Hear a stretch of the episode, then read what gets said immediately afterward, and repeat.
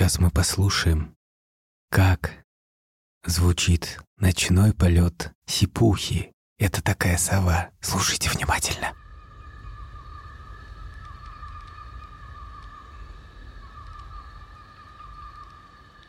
Если честно, я ничего не слышу. Естественно, не слышишь, потому что совы летают бесшумно. Упс, Витю видел? Стой, стой, остановись! Смотри, вон в том кусте. Нет, чуть-чуть левее.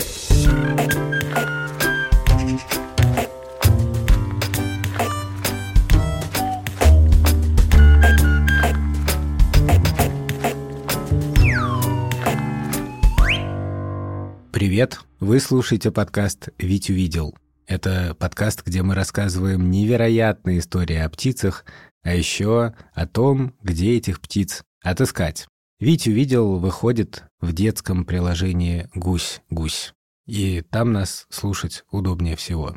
Меня зовут Александр Борзенко, я бёрдвотчер. Это значит, что я очень люблю птиц, много наблюдаю за ними, веду всякие списки видов, которые я встретил, а еще участвую в разных волонтерских проектах, чтобы помогать ученым узнавать о птицах больше и делать так, чтобы виды не пропадали.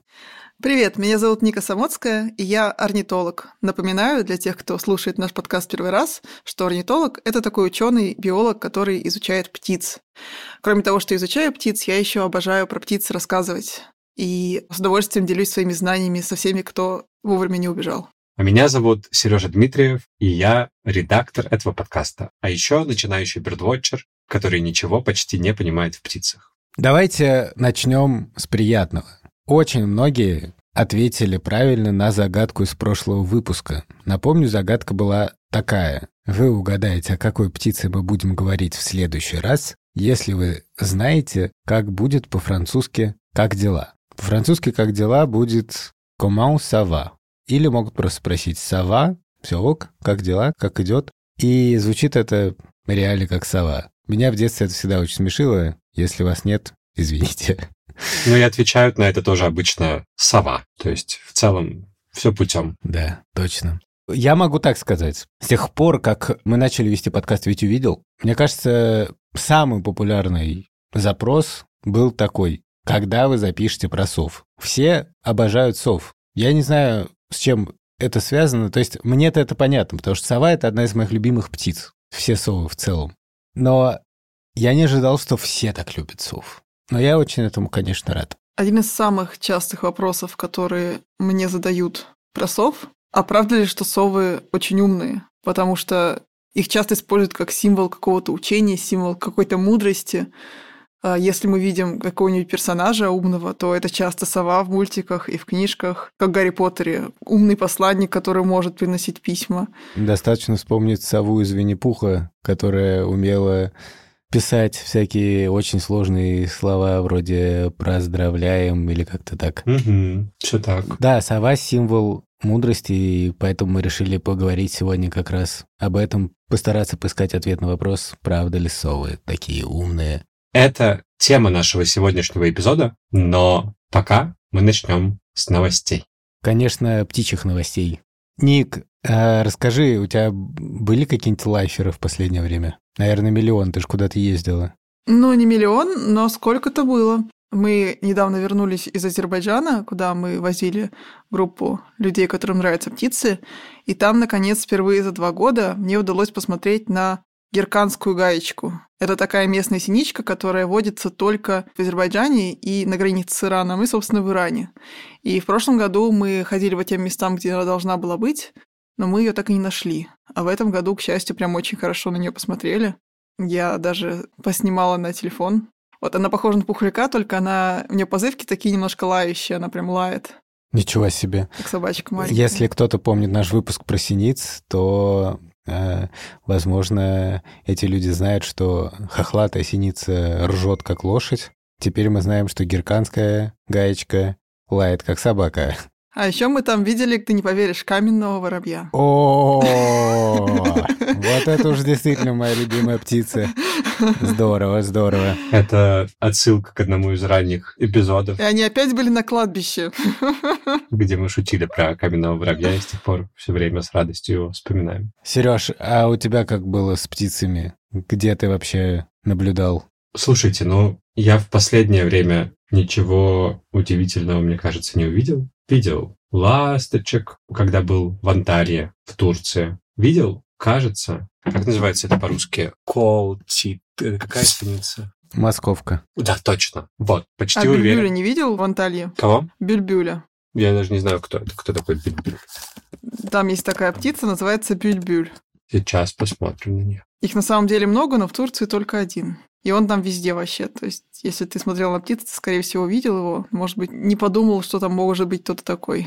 Не знаю, я там был немножко совсем, вот еще в чем дело. Может быть, да, я не узнал в какой-то момент Бюльбюля, Бюльбюля. Бюльбюля. А, ну вот э, Московка, я почти уверен, что встретил на удивление в- для а, Анталии. Хотя, может быть, я ошибся, это была просто большая синица. Но мы, я и Merlin Sound ID, приложение, которое определяет птиц по голосу, обоим нам показалось, что это была Московка, а не большая синица. Видел фламинго Ничего себе. в Измире, тоже турецком городе. Они там тусуются просто на озере. Ну а так, обычный какой-то наборчик. Черные дрозды бесконечно везде поют, орут. Очень громкие птицы. У нас черный дрозд стал приходить на кормушку. И сначала он ел сушеных мучных червей, которые мы там для насекомоядных птиц оставили. А сейчас он почему-то таскает орехи. Ничего себе. Внезапно арахис. И я понять не могу, зачем он таскает орехи. Он же должен питаться насекомыми и всякими ягодами. А тут он у нас... Ну, учитывая, что черные дрозды, но, но сейчас стали все чаще и чаще э, оставаться, никуда вообще даже не откачевывать из больших городов, мне кажется, что они вряд ли зимой остаются только на каком-то животном корме. Наверняка они как-то немножко перенастроились. Надо будет это проверить. Но сейчас уже не зима, сейчас уже апрель. М, ну, тоже верно. И мы уже заканчиваем подкормку, в принципе. Тут иногда бывает ударяют холода в Гамбурге, поэтому мы еще полностью не прекратили. Но вот уже заканчиваем. Да, я напомню, что нам можно писать письма в бот э, Витю видел, и один из вопросов, которые нам задают довольно часто сейчас, когда уже идет весна, уже апрель, это когда заканчивать подкормку птиц, когда заканчивать подсыпать корм в кормушку и снимать ее. Так вот, мне кажется, что Ника очень хорошо сказала про холода. Это очень важный фактор. Например, так часто бывает, что весной на кормушку уже перестают летать птицы, и кажется, что можно уже снимать. Но потом, бац, ударили холода, и вот в этот момент птица может прилететь, потому что птицы запоминают, где висят кормушки, и намечают все такие маршруты. И если они прилетят и потратят энергию на этот перелет, а там ничего не будет, это обидно. Поэтому лучше кормушку снимать уже после того, когда, очевидно, никаких резких похолоданий не ожидается.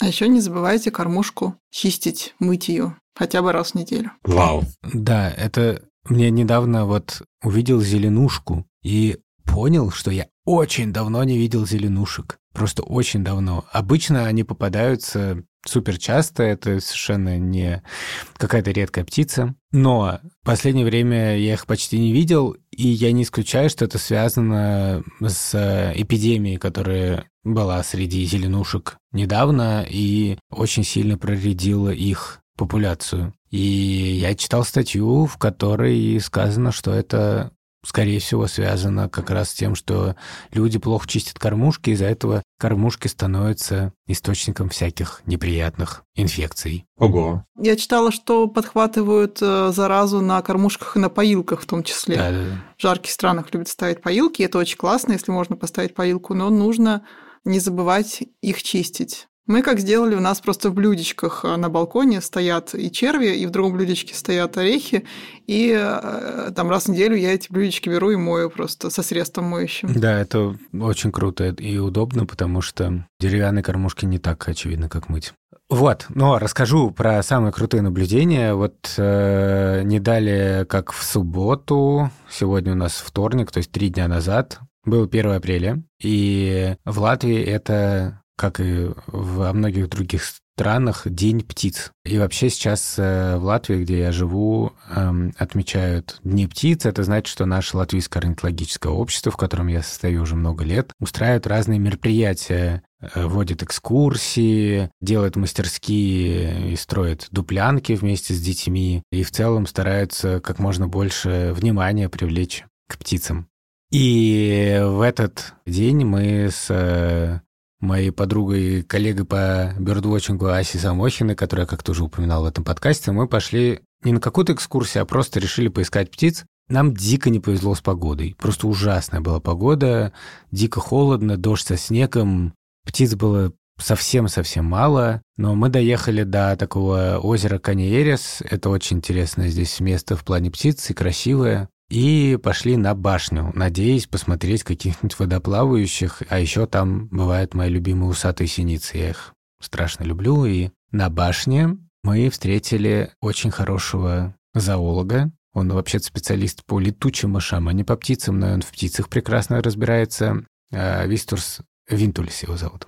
И он там стоял с телескопом. А дело в том, что вот в эти дни птиц многие орнитологи, зоологи, опытные бёрдвотчеры, они договариваются между собой и стоят с телескопами на разных крутых точках и приглашают туда людей. Ты можешь просто в течение дня туда прийти, там всегда будет какой-нибудь классный специалист, который поможет тебе найти птицу и понять, что это за птица и что-нибудь тебе интересно расскажет. И когда я поднялся на башню, то чуть ли не первое, что сказал э, Вистер, сказал, что здесь есть красноносый нырок. Красноносый нырок для Латвии птица редкая.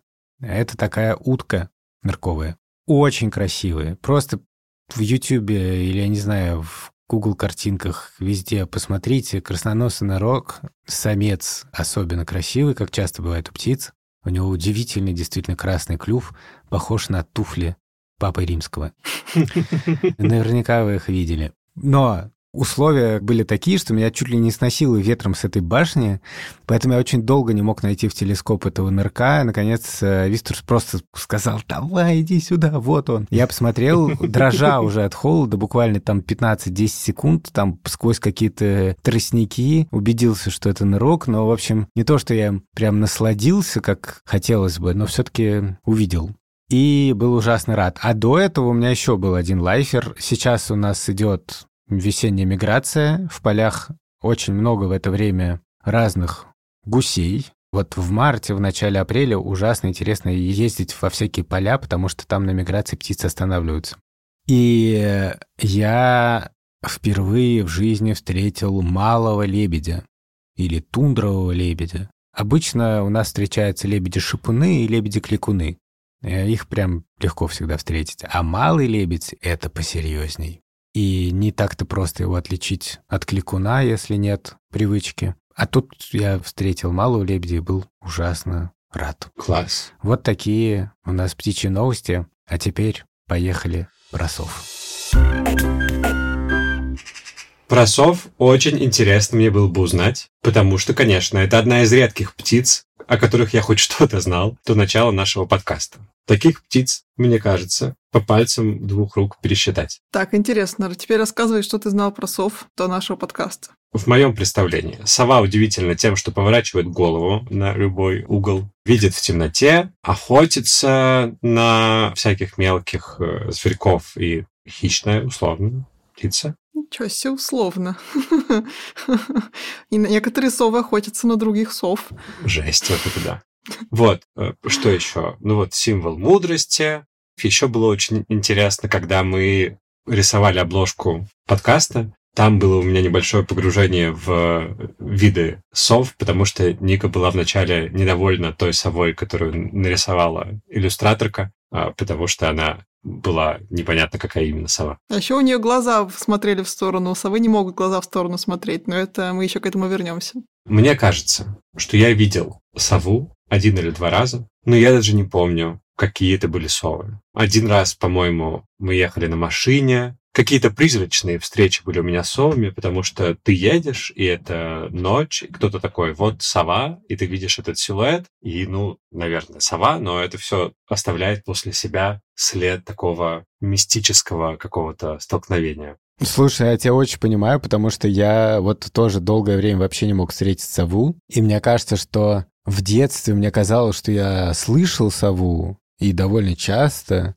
Правда, потом, когда я повзрослел и стал читать и узнавать о птицах, я понял, что это была не сова, а вовсе даже вяхерь. Такой голос. И он, я так и подумал, да. Он очень похоже говорит на сову. И еще у меня была одна встреча с совой в Латвии, и дело было так. Я пришел, вот, вхожу в поселок, где мы летом снимаем уже много-много лет. Я тогда еще не угорал по бёрдвотчингу, это важно. И я вижу птенцов совы довольно высоко на сосне, и они истошно орут. И у меня был просто шок. Я ужасно обрадовался. Я не видел взрослую птицу, я вообще никак не мог определить, тем более, что, ну, я тогда вообще совсем плохо разбирался в птицах. А теперь мне немножко обидно за ту встречу, потому что встретить птенцов — это очень хороший вклад в атлас гнездящихся видов, который мы собираем в Латвии. И у нас на вот квадрате, где этот поселок, там не так-то много сов, и поэтому это было бы, конечно, суперценное наблюдение, но Mm. Увы, сейчас задним числом я уже не могу достаточно вспомнить, как выглядели эти птенцы, чтобы определить вид. Ника, ты помнишь вообще свою первую сову? Ну вот, в дикой природе. Первую скорее не помню, потому что их было очень-очень много. Вау, зависть. Если говорить про наших сов, там российских, средней полосы, то я видела практически всех.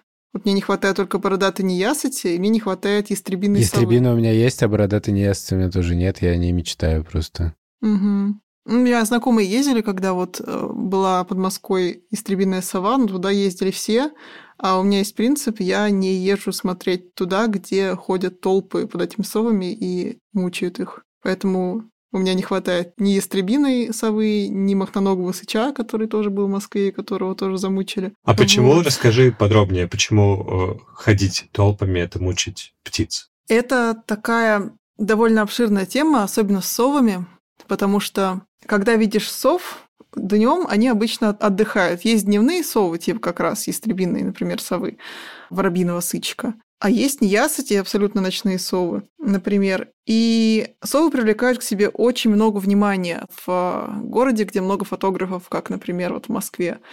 И когда кто-нибудь начинает постить э, фотографии совы с геолокации в интернет, туда сбегаются большие кучи людей, которые часто ведут себя неэтично по отношению к сове, мешают ей отдыхать, мешают ей охотиться, а совы в этот момент очень уязвимы у них очень строгий бюджет времени, и им нужно это время, чтобы отдохнуть. То есть их эволюция не готовила к тому, что за ними будет бегать толпа людей. Их э, главная стратегия — это затаиться, поэтому просто куда-то взять и улететь у них э, такого в программе не заложено.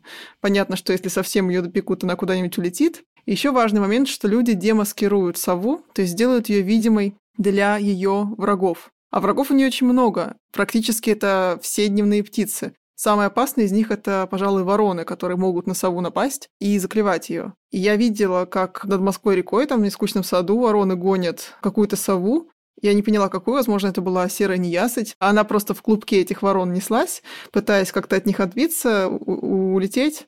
Но их было очень много, и я не знаю, чем все закончилось. К сожалению, мне кажется, закончилось не очень хорошо. Да, стало ясно. Наверное, птицам может сильно помешать, если большие толпы людей ходят на них смотреть. Да, раз уж мы заговорили про ворон, я хочу сказать, что я очень долго задавался вообще вопросом, как найти сову, потому что я, правда, вот мечтал. И мне говорили, чувак, типа, видишь сухое дерево с дуплом, там, пытайся заглядывать туда. Или, например, вот есть такие сухие деревья, сушины, где дупла может не быть, да, но там как бы такое углубление сверху, там такой обломок, и сверху какая-то такая ямка. И вот иногда там совы сидят. Еще мне рассказывали, что можно смотреть на вороньи гнезда, потому что ушастые совы часто занимают вороньи гнезда, mm. и ушки их, ну не ушки на самом деле это, но вот эти ушные перья у них оттуда торчат. В общем, я применял эти тактики, мне ничего не получалось, но один есть прием, очень простой. О нем я много раз рассказывал в подкасте. Если вы видите какую-то птичью суету, то часто эта суета неспроста. Например, если гуси резко всей стаи взлетают, то очень может быть, что рядом хищник.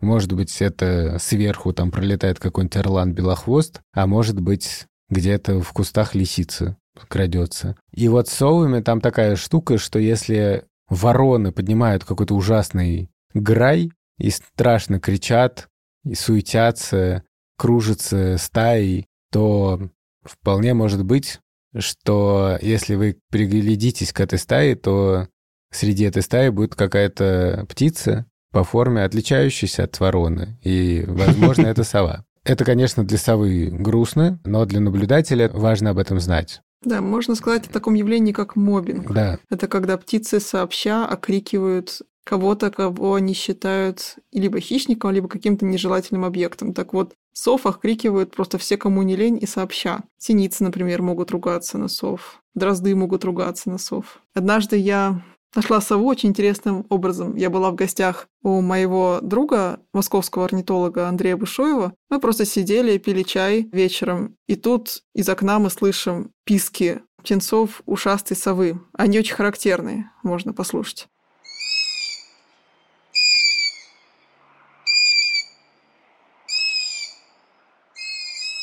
И вот мы сидим, смотрим друг на друга, чай наш стынет, думаем, ну что, придется идти искать взяли фонарики, пошли, а во дворе, там в соседнем дворе от дома Андрея, там такая школа с огороженной территорией, на ней несколько крупных деревьев. И вот три совенка ушастые совы там сидели, родители прилетали, кормили их, и мы смотрели на это. Они учились в этой школе? Вполне возможно.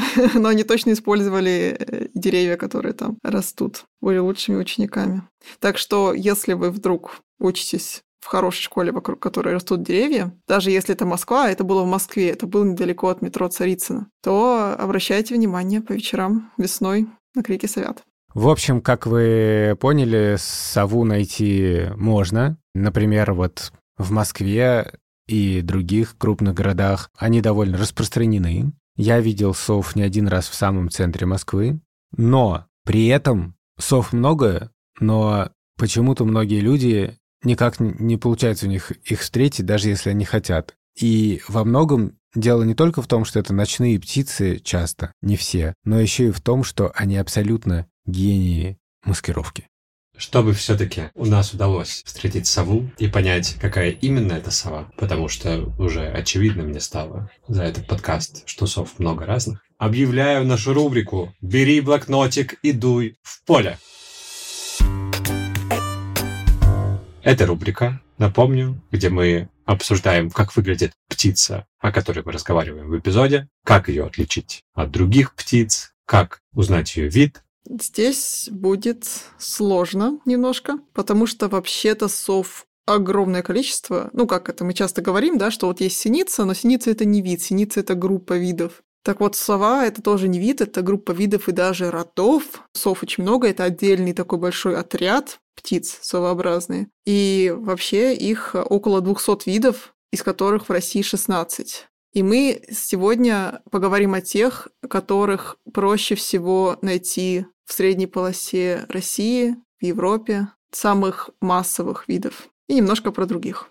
Но самая часто встречающаяся сова, одна из самых распространенных вообще, это ушастая сова. Неопытные люди часто путают ее с филином. Она, правда, очень похожа на филина. У нее тоже есть такие уши перьевые, у нее тоже страшные, злобные красные глазища. Только она маленькая совсем. Она гораздо меньше филина. Да, я вот недавно был, буквально там пару недель назад, в Рижском зоопарке. И, в частности, смотрел там сов. Я много раз видел ушастую сову, но никогда не видел филина в дикой природе. И вот когда ты видишь в зоопарке рядом филина и ушастую сову, ты понимаешь, что их просто невозможно перепутать, потому что ушастая сова, она размером реально, ну, примерно с голубя. А филин просто огромный. Мгм. С бегемота. Филин — это одна из самых крупных сов. А еще меня учили одному смешному признаку, что филин выглядит строгим.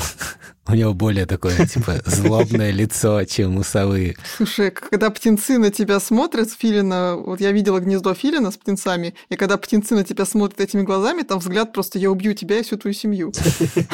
Я вспомнила историю классную про филина, которая произошла вот только что. В Азербайджане мы между нашими двумя группами, у нас было две группы бердвотчеров, мы поехали кататься на лыжах в Шахдаг. И с нами поехали двое ребят из второй группы, наши бывшие студенты Bird ID. И утром мы получаем от них сообщение в Телеграме, что «Ребята, мы видели филина». А мы так устали, мы спали совершенно без задних ног, а ребята с 3 часа ночи услышали крик филина, а он очень характерный, такой «угу», в окно, не поленились, пошли вниз и нашли двух филинов. Офигеть. Прямо на парковке вот курорта горнолыжного в Шахдаге. Удивительно совершенно. Припаркованных? Припаркованные филины. Но они, к сожалению, видимо, были уже взломанные, так что они быстро улетели. Так, значит, мы поговорим про ушастую сову. А про кого еще? Поговорим про тех сов, которых можно встретить в средней полосе. Например, скажем, в Москве, Подмосковье, в Петербурге, в разных других городах. Самая крупная сова из тех, кого мы сегодня будем обсуждать, это филин. А еще одна очень большая сова, бородатая неясыть. Есть еще одна неясыть, которая называется длиннохвостая или уральская неясыть. Очень-очень редко залетает белая сова. Еще ее называют полярная сова. Это та самая сова, которую вы могли видеть У Гарри Поттера она была. да, совершенно верно. В фильмах про Гарри Поттера. Есть еще ястребиная сова, махноногий сыч, воробьиный сыч, ушастая сова, болотная сова. И одна из, наверное, самых-самых популярных сов наряду с ушастой совой, которая тоже часто встречается, это серая неясыть. И специально для слушателей из Грузии и Армении я скажу, что смотрите на всякие развалины, потому что там часто бывают домовые сычи. Это такая маленькая сова. Еще часто можно слышать сплюшку, сова, которая называется сплюшка. Она называется она так, потому что она характерно кричит «сплю, сплю».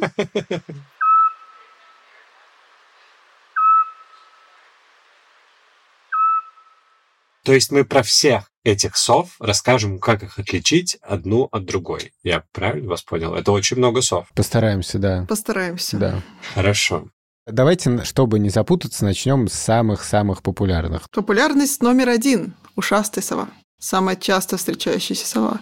Сова, которую можно видеть практически везде, где есть елки или сосны. Топ-1 всех совиных чартов. Да. Если у вас под рукой телефон, вы можете прямо сейчас вбить просто в э, картинках где-нибудь Spotify. найти ушастую сову. И Как она выглядит. Вы можете обратить внимание, что у нее есть такие ушки. Но на самом деле это не ушки. Это просто такие перьевые отростки. Честно говоря, я до сих пор не совсем разобрался, зачем, собственно говоря, они нужны. Надеюсь, что для красоты.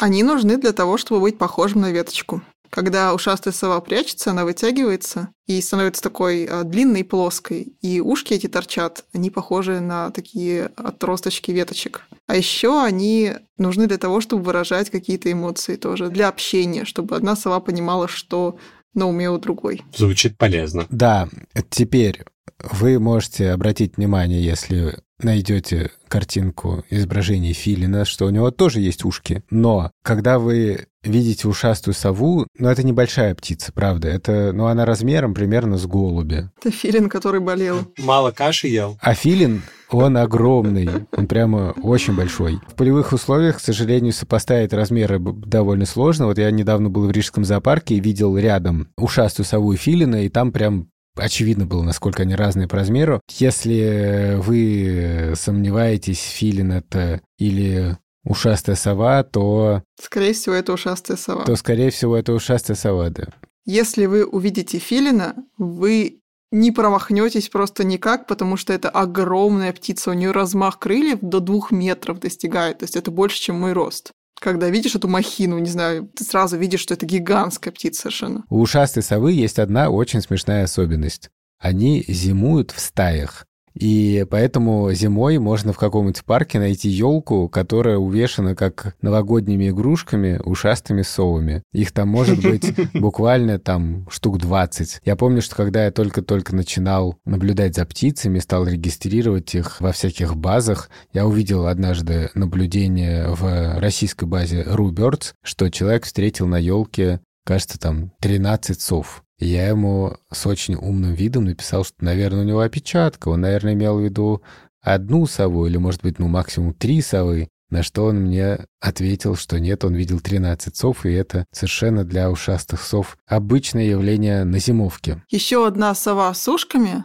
но с очень маленькими ушками, по-английски она так и называется, short-eared owl. Это болотная сова. Болотную сову довольно легко отличить от других сов, потому что она вся светлая такая. На самом деле ее даже проще отличить по биотопу, то есть по местам, где ее можно встретить. Это сова открытых пространств, полей, лугов. И что самое главное, это дневная сова, которая любит охотиться днем, утром, вечером, она не охотится в сумерках.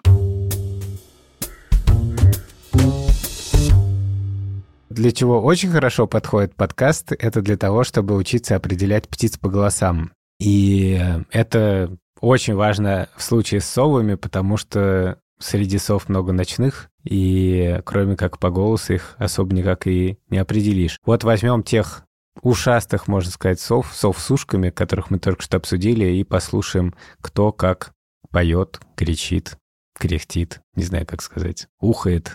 Крик филина это такой классический крик совы, который у большинства людей возникает в голове, когда они думают про крик совы. Это такое уху, уху. Можно послушать сейчас, как это звучит.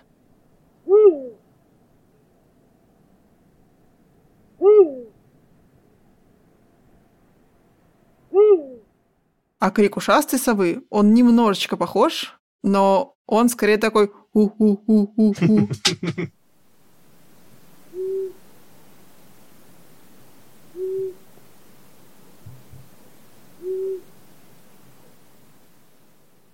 тоже у нее есть несколько разных вариантов, но обычно просто угу, она не кричит. Мне хочется какую-то модификацию реальности, в которой все птицы кричат голосом Ники Самоцк. Иногда включать. Идея для стартапа просто. Дополненная реальность, которую мы заслужили. А болотная сова, она вообще как-то сипит. Я сейчас даже не вспомню. Ее не так часто слышно, как она кричит.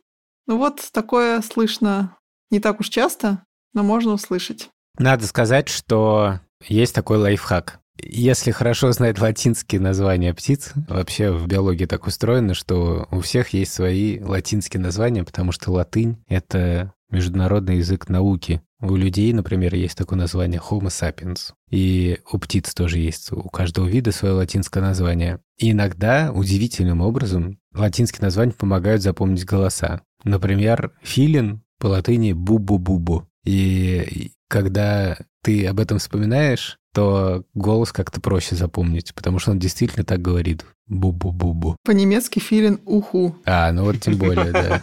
Серьезно. Здорово. Уху. Здорово, да. Ну вообще, да, таких много названий говорящих. А вот удот, например, будет упупа эпопс. И говорит он так упупупуп, упупупуп. Есть еще одна сова, с которой можно спутать болотную сову. Тоже очень-очень светлая сова. Называется сипуха. И живет она примерно в тех же местообитаниях, то есть открытые пространства в основном. Но только южнее. Да, то есть, например, в Европе, в Крыму она есть, вот в этих местах. В Армении, в Грузии. Да, да, да. И ее можно отличить потому, что она очень часто очень светлая, у нее вообще нет ничего темного. Ну, у нее есть несколько морф, то есть есть более темные, более светлые сипухи, но часто они довольно светлые и чуть ли не, не белые. У нее нет никаких черных э, кончиков на крыльях. Это абсолютно ночная птица, абсолютно ночная сова. Ее видят ночью. Она называется по-английски barn owl. Она любит гнездиться в человеческих постройках, во всяких сараях, домах. Амбарная сова. И да, она показывается ночью. И это сова, которая совершенно не угукает, не говорит уху, а это сова, которая, как из названия понятно, она сипит. Она как-то скрежещет, у нее какой-то совершенно безумный звук, вот послушайте.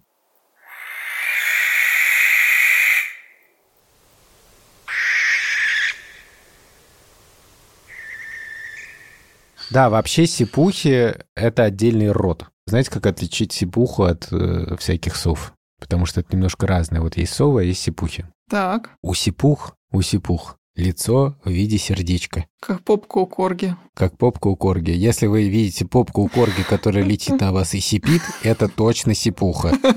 Наконец-то блокнотик, которого я ждал. Да, на самом деле можно бесконечно продолжать нашу рубрику «Бери блокнотик, иди в поле», потому что Сов действительно очень много хочет рассказать обо всех, но придется немножко срезать углы и надеяться, что вы сами посмотрите, как выглядит, например, серая неясыть, длиннохвостая неясыть. Но есть сова, которую я не могу не рассказать. Это одна из самых милых сов на свете.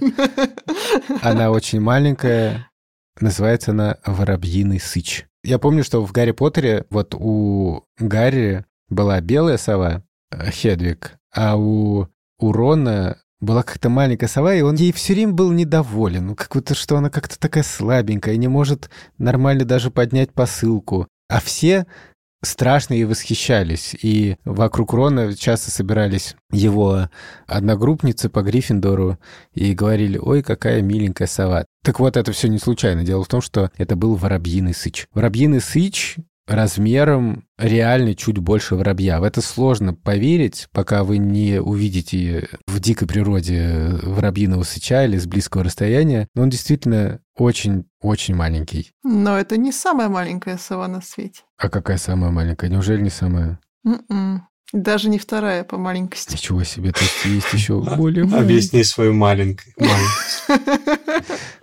Так вот, сычек — это действительно очень-очень маленькая птица. Он выглядит как такой шарик. Я вам, правда, рекомендую найти картинку и посмотреть. Вот, обратите внимание, у него такие полоски, он выглядит немножко полосатым, такая грудка у него чуть светлее, чем все остальное. И у него на голове светлые пятнышки рассыпаны. У молодых сычков таких пятнышек нет. Но есть одна очень интересная особенность у сычиков. Кстати, не только у них. У них на затылке есть фальшивые глаза. Фальшивое лицо. Фальшивое лицо. Что? Это же точно как в Гарри Поттере, профессор Квирл. Ника, расскажи, зачем им фальшивое лицо? Да, с а, сычами прикольная история, что они очень маленькие совы, и у них много врагов. На птиц такого размера вполне себе могут охотиться другие хищники. То есть на сыча может охотиться, например, другая сова или какой-нибудь ястреб или еще кто-нибудь. Так вот, с воробьиным сычиком это еще не так заметно, потому что он живет в лесу. А вот если видишь домового сыча, который живет на открытой э, местности, например, едешь куда-нибудь по степи, а там стоит какой-нибудь старый разбитый развалившийся сарай, и на нем торчит сыч. Так вот, какой бы частью своего тела сыч к вам не был повернут, всегда кажется, что он смотрит на тебя, потому что у него сзади на затылке такой получается треугольничек из светлых перьев, как будто бы там глаза и как будто бы там клюв, как будто бы он на тебя смотрит. Это нужно как раз, чтобы враги не думали, что они могут подобраться к сычу незамеченными, что сыч их не видит. И вот когда смотришь на него, особенно издалека, вообще непонятно, какую часть сыча ты видишь, то ли лицо, то ли затылок. Особенно когда смотришь подзорную траву, там ну, супер издалека. Пока он не повернется и глаза не покажет, э, думаешь, что, наверное, он, у него закрыты глаза. А потом вдруг он поворачивается, оказывается, что глаза у него с другой стороны головы. Совы могут крутить головой спокойно на 270 градусов, не на 360, как считают э, часто люди, не полный круг делать, но на 270. Но этого достаточно, чтобы полностью развернуть голову и посмотреть назад. Чтобы вы понимали, что такое развернуть голову на 270 градусов. 90 градусов — это посмотреть налево или посмотреть направо. 180 — это полностью развернуть голову назад, то есть посмотреть за себя. А сова может не просто полностью посмотреть за себя, но может еще повернуться и почти вернуться в исходное положение. Это потрясающе. Но более того, это только в горизонтальной плоскости. Сова еще и вниз, в, вверх очень умеет здорово вертеть головой. Меня это всегда восхищало. Но, к слову, у нас же какой исходный вопрос, да? Правда ли совы такие умные? Интересно, что воробьиные сычи, как и многие, например, врановые птицы, которые считаются прямо супер умными, умеют делать запасы.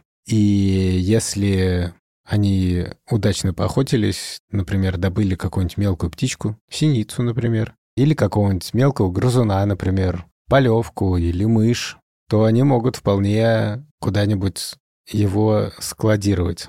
Полететь куда-нибудь, отнести и положить как в холодильник буквально. И это очень важный механизм, да, потому что понятно, что года бывают разные. Например, э, бывает так, что грызунов очень мало по каким-то причинам. И тогда тем, кто охотится на грызунов, приходится очень-очень несладко. Я вот, например, э, видел э, фотографии, где открывали дуплянки, грубо говоря, большие скворечники, и находили там запасы воробьиного сыча. Я вот думаю, было бы здорово самому такое найти. Это дико интересно.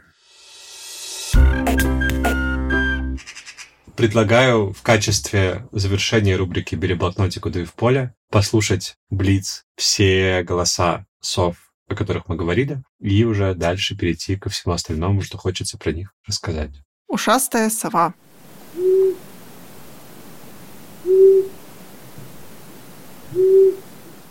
Филин.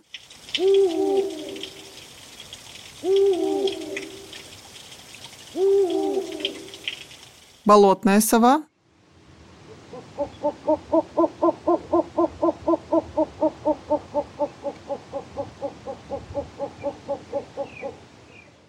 Сипуха.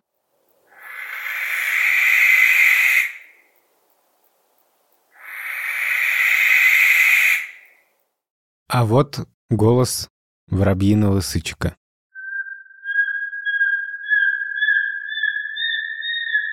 О, это удивительный совсем голос, классный. Вероятно, ни на кого не похож.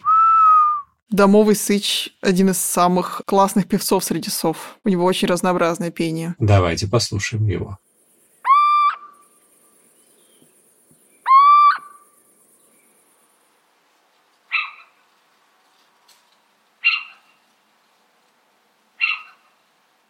Несмотря на то, что мы не разбирались с неясностями в этом выпуске, я все равно хочу поставить голос серой неясыти, потому что это часто встречающийся голос, и его легко запомнить. Одна из ассоциаций студентов, у которых я вела летнюю практику, была крик мучимой бабушки. Послушайте.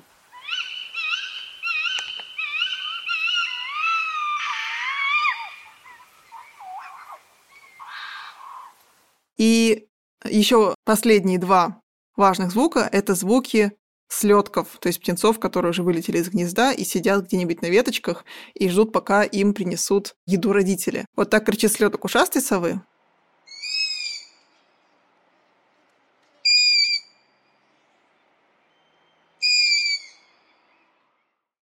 А вот так слеток серонеясти.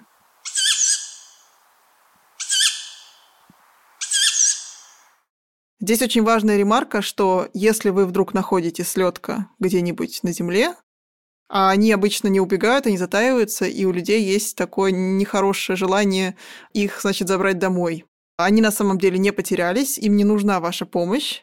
Если вы заберете их домой, они, скорее всего, погибнут. Поэтому лучше, если он сидит на дороге, если он сидит на дороге, мы его поднимаем, уносим куда-нибудь в кустик, или если вы на него наткнулись где-нибудь в кустике или на веточке, просто его не трогаем. Ну да, если вы видите рядом, там, не знаю, какую-нибудь кошку или собаку и так далее, то можно подсадить э, наверх просто куда-нибудь на веточку.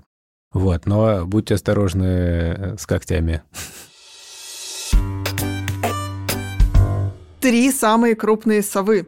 Первое место делят между собой два Филина. Так, так. Филинов много разных видов. В России встречаются в основном два.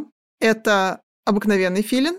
У него, как мы уже сказали, размах крыльев 2 метра, и весит он как такая небольшая собака, можно сказать. Вот, и живет он по всей Европе, в Азии и в Африке. Про него интересно, что филины, они вообще-то довольно чувствительны к беспокойство человеком. В Подмосковье, насколько я знаю, в Московской области была только одна регистрация гнездования филина, и то давно она не подтверждалась. Но иногда они живут прямо рядом с крупными городами. Была совершенно фантастическая история в Финляндии, когда в 2007 году на европейский матч по футболу на стадион огромный э, в Хельсинки залетел филин по имени Буби, который там недалеко жил. И он пролетел через весь стадион и уселся на ворота. И из-за этого всю игру остановили на 6 минут, и 34 тысячи человек смотрели на этого филина. Вот такой получился массовый бердвотчинг. А потом этот филин улетел. Он еще какое-то время там рядом тусовался, но что-то ему не понравился следующий рок-концерт, который на этом стадионе играли, и он совсем улетел.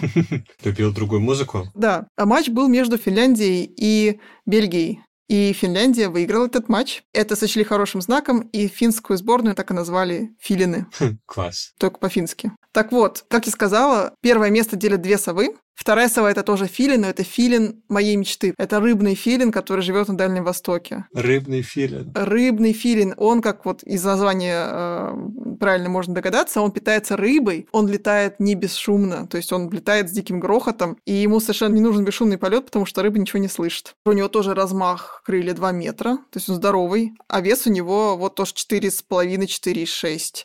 И по каким-то данным рыбный филин крупнее, чем обычный филин. Но живет он, к сожалению, только на Дальнем Востоке, в Китае и на острове Хоккайдо в Японии. Так. А третья сова, как вы думаете, какая? Бородатый не ест. Нет. Или уральская не ест. Нет. Это... Хрустальная сова. А, белая сова? Белая сова. Да, это белая сова. 10 очков Гриффиндору. У нее размах крыльев 1,8 метров, немножко меньше филина, чуть-чуть. А весит она 3 килограмма, то есть тоже чуть-чуть поменьше. Да, кстати, можно тоже отступление для любителей киноляпов, что в Гарри Поттере-то в книжке Хедвиг, который сова Гарри Поттера, которая белая сова, была самкой. А в фильме там непонятно какой пол по контексту, но в фильме оперение самца. То есть э, в фильме это реально белая сова, совсем белая, совсем белая у белой совы – это самец. А самка у белой совы, она тоже белая, но она еще в такую черную крапинку с черными пестринами. Она даже издалека выглядит немножко такой серой. Ну, я могу представить, что продюсеры фильма или кто там занимался подбором сов, решили пожертвовать достоверностью ради абсолютной белизны белой совы, ослепительной. Кстати, бородатая неясыть, она не входит в эту тройку, но она тоже довольно крупная. А в тройку самых бородатых сов она входит? А я бы сказала, что самая бородатая сова – это рыбный филин. Ты посмотри на него просто, вот открой картиночку рыбного филина. Тебе понравится, сто процентов. Хорошо, самые маленькие совы. Вот сейчас будет интересно. Второе и третье место делят между собой совы под названием крошечный сычек и сычек-гном. Они примерно 15-18 сантиметров, и та и другая. Сычек-гном живет в Центральной Южной Америке, а крошечный сычек живет просто в Южной Америке, в Парагвае. А воробьиный сычек, он чуть-чуть больше, чем эти две совы, он 15-19 сантиметров, и он чуть потяжелее, он весит 67-83 грамма. А те ребята весят там 50-60 грамм. А первое место достается Птичка называется сычек-эльф или кактусовый сычек. Наверняка увидели картинки в интернете, где сычек выглядывает из дупла, сделанного в кактусе. Вот это как раз он. Это очень маленький сычек, он весит всего 35-55 грамм, это примерно как две батарейки АА. Да, вот берете две батарейки обычные пальчиковые, и столько весит э, кактусовый сычек или сычек-эльф. А живет он в США и в Мексике. И правда живет в местном кактусе, называется Карнегия гигантская или Сагуара. Очень я мечтаю на него посмотреть когда-нибудь. Да, я тоже очень мечтаю. Я даже не знаю, какое название мне больше нравится. Сычек-эльф или кактусовый сычек? Или сычек-гном. Сычек-гном. Или сычек-гном. Да, мощно. Я не знал. Я, честно говоря, был уверен, что воробьиный сычек все таки самый маленький. А вот нет. И, кстати, нас часто спрашивают в боте, почему мы не говорим, сколько живут разные птицы. Так вот, у сов тут тоже очень большой разброс. Если маленькие сычки типа сычка эльфа живут там, ну, в, на воле где-то два года всего лишь. Ну, еще бы среди кактусов очень опасно жить. Подкалывался. Вот, то филин и полярная сова могут жить 30-40 лет. Вполне себе. Дольше, чем я.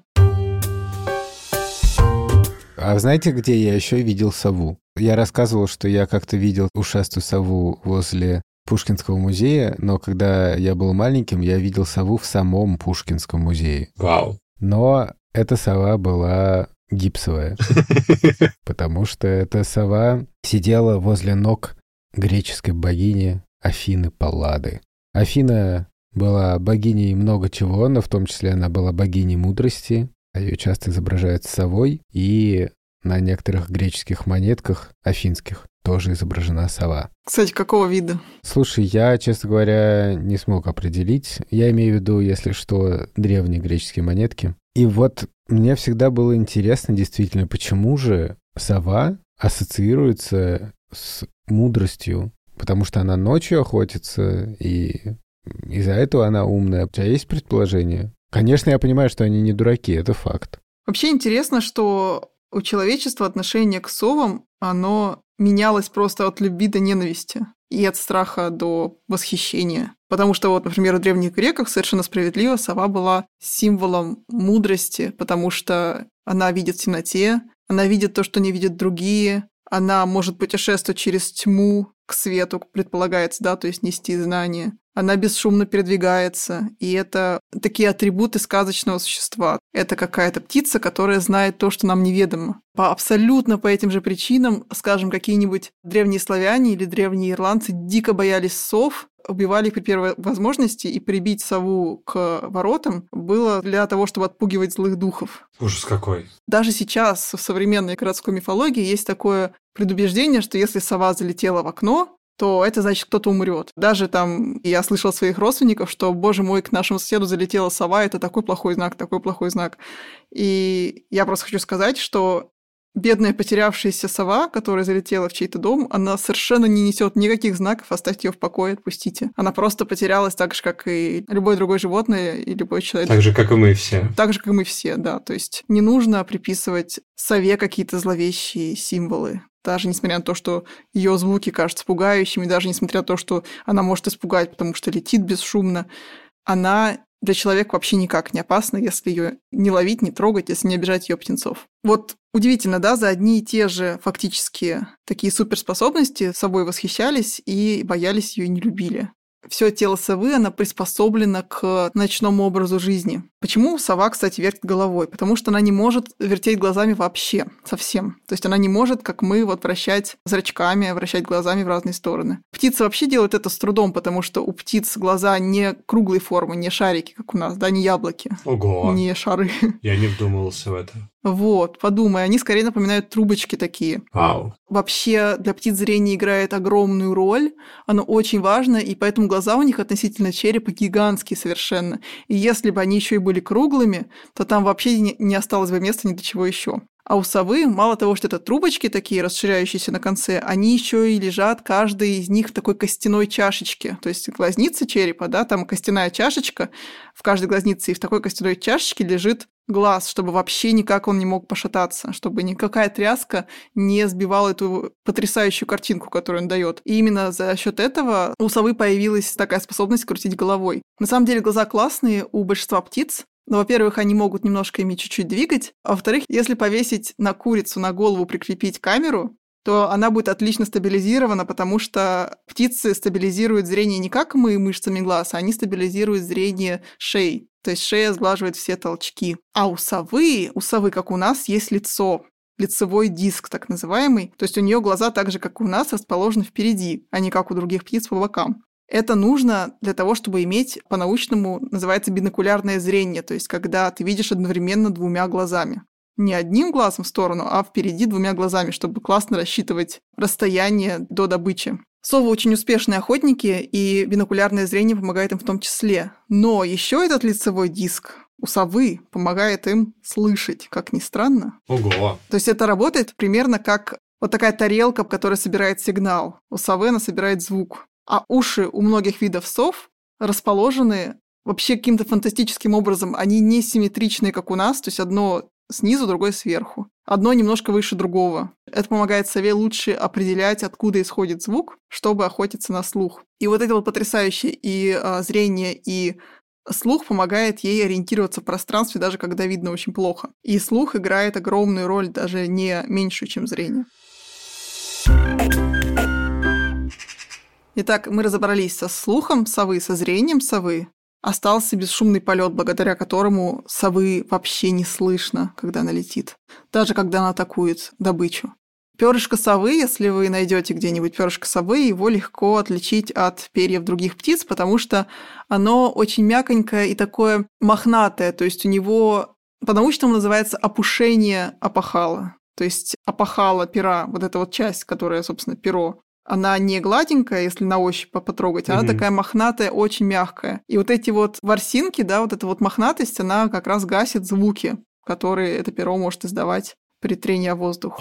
Такое есть не у всех сов, как я вот уже сказала, у рыбного филина такого нет, ему это не нужно, поэтому за ненадобностью эта черта была утрачена. Хорошо. Но я понял, почему люди считали сов мудрыми. А вы-то сами что бы сказали? Ну да, мне кажется, что если вид выжил, то, наверное, представители этого вида довольно умные. Но, во-первых, мне кажется, тут важно понимать, что не все особи одного вида, они одинаковые. Тут как у людей. Мы не можем сказать про людей, там, что они в целом умные. Есть э, люди очень какие-то такие способные, например, а есть менее способные. Есть люди, которые более способны к математике, а есть люди, которые более способны, не знаю, к э, написанию стихов, например, да. И на самом деле, как ни удивительно, у птиц примерно то же самое. Вот были, например, такие эксперименты с синицами, когда брали, не знаю, группу синиц и клали им какой-нибудь новый предмет. И некоторые из них подлетали, а другие боялись, а третьи вообще не обращали внимания. Это очень важно для ну, вообще выживания вида.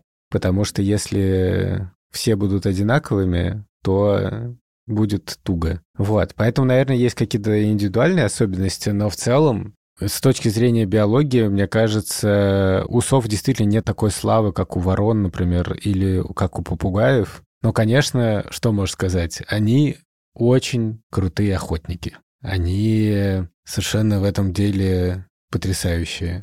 Конечно, они не то, что там стараются как-то обхитрить добычу и больше полагаются на свой потрясающий слух. У них же все лицо как большое ухо, да, и это правда. У них не случайно такая круглая форма. Это как диск, который улавливает сигналы. То есть у нас по бокам по две совы, Да, у нас по бокам... по бокам головы. Да, ну, это моя мечта. Вот. И э, кроме того, у них еще фантастическое зрение. Совы нападают так, что скрыться невозможно. Например, есть в Ютубе много таких видео, как сова атакует мышь, которая вообще не видна, она под снегом. Ну, вот белая сова так делает, например. И мне сложно назвать эту птицу глупой, когда я такое вижу. Поэтому, да, мне кажется, что ее слава вполне заслужена и оправдана. Когда мы говорим про интеллект животных, нам нужна какая-то шкала этого интеллекта, да? Нельзя просто сказать, кто-то умный, кто-то глупый. Как мы уже в предыдущих выпусках с вами обсуждали, что есть разные виды интеллекта. Например, голуби отлично находят дорогу, да, у них отличная память. У сов, кстати, тоже потрясающая память. Они год за годом с а, миграцией часто гнездятся в одном и том же месте. Еще одна характеристика сложно устроенного интеллекта у животных – это наличие игрового поведения. То есть, когда животное играет, делает что-то для своего удовольствия, а не потому, что она охотится, да, добывает еду или там гнездится, а потому что ей просто прикольно. Так вот, у сов есть игровое поведение у многих видов. И это говорит нам о том, что они не так просты. Нет никаких данных о том, что совы обладают каким-то суперинтеллектом, превосходящим ворон, такого нет. Но то, что они находятся наравне с другими крупными птицами, это совершенно точно. И очень важно здесь сказать, что мы многого до сих пор не знаем про интеллект птиц и про устройство мозга птиц. До сих пор работы научные на эту тему ведут многие институты, Мгм. многие ученые работают, и каждый день мы узнаем что-то новое. То есть меня птицы каждый день удивляют. Я тут еще раз воспользуюсь моментом порекомендовать книжку Дженнифер Акерман «Эти гениальные птицы». Там, по-моему, не было про сов, но было, в принципе, про то, как люди заблуждались веками про интеллект птиц, потому что считали их глупыми. На самом деле, конечно, ничего подобного. Может быть, мы что-нибудь еще скоро узнаем о птицах, потому что все-таки такие острые органы чувств, они не могут пройти бесследно. Скорее всего, у них очень интересная интеллектуальная жизнь. Вот, в общем, я хочу всех призвать искать сов, но искать их с деликатностью, уважать их хотя бы за их мудрость и за то, что они были спутниками Афины Паллады. А если вы не найдете сов, не огорчайтесь, можно начать с совиных погадок. Их довольно легко найти в тех местах, где совы водятся. Совиные погадки — это такая удивительная штука. Дело в том, что многие птицы, на самом деле не только совы, и даже не только хищники, когда что-нибудь едят, то, что они переваривают, выходит в виде помета, а то, что они не переваривают, формируется в такой комочек аккуратненький, и они выводят через рот этот комочек, как бы выплевывают его. И я несколько видел видео и фотографий в природе, никогда не видел, как это происходит, хотя очень надеюсь, что как-нибудь посмотрю. Это довольно сильное зрелище, поверьте, как сова выплевывает погадку. Да, что туда попадает? Ну, то, что сложно переварить. Всякие, например, перья или кости или зубы и много чего такого. И это очень ценная штука, потому что по погадкам можно понять, что птица ест. Так что ищите погадки, ищите сов и побольше ходите в поля и леса. Наш эпизод уже практически подходит к концу, и напоследок, как всегда, загадка. Загадываем птицу следующего эпизода. Эту птицу часто называют в честь ягоды, но это не рябинник. Вау. Очень непростая загадка, очень интересно. С вами был подкаст «Витю видел», и меня зовут Ника Самоцкая. Я желаю вам отличных наблюдений. Пока. Меня зовут Александр Борзенко. Всем пока. А я Сережа Дмитриев, и я хочу поблагодарить всех, кто работал над этими выпусками. Это, кроме нас, Сашей и Никой, расшифровщик Кирилл Гликман, факт-чекер Михаил Трунин, звукорежиссер Юрий Шустицкий, композитор Кира Вайнштейн, иллюстраторка Вера Хохлова, а также дизайнер шрифта Маша Касаткина. Напоследок рубрика «Блиц». Короткий ответ на вопрос слушателя или слушательницы. Сегодня мы отвечаем на вопрос пользователя телеграмма Владимир 988 Дрек. Владимир прислал нам замечательные фотографии. Это, кстати, фотографии какой-то совы. И спросил, как сделать такие фото и не напугать птицу. Фотографии длиннохвоста неясыть. Что ты ответишь на это, Ника? Владимир прислал нам очень классные фотографии совы, которая находится в довольно расслабленной позе, то есть у нее прикрыты глаза, она спокойно сидит, и явно она не испугана. Это очень хорошая фотография, это значит, что человек был, скорее всего, один и аккуратненько подходил. Чтобы хорошо сфотографировать сову, можно использовать телеобъектив, а можно фотографировать на телефон через бинокль. Но здесь очень-очень важно уважительно относиться к сове и соблюдать этику наблюдений. То есть не собираться толпой, не пугать сову. Если вы видите, что сова испугана, что она на вас смотрит, что она таращится, что она вытягивает шею, как-то напряженный вид у нее, или если она начинает от вас улетать, не нужно ее преследовать. Постарайтесь не раскрывать в интернете местоположение совы. Да, если увидите фотографов с совами на улицах, то не нужно фотографироваться с этими совами, потому что эти совы очень несчастные. Живодерство это, короче говоря. Лучше вызвать полицию. Спасибо большое, Ник. Напоследок напомню, что новые эпизоды подкаста «Ведь увидел» вначале выходят для подписчиков приложения «Гусь-Гусь», где я и работаю, а уже затем становятся доступны всем-всем-всем. «Гусь-Гусь» — приложение с подкастами, курсами, сказками и колыбельными. Для детей и вообще для всех, кого угодно. Пока.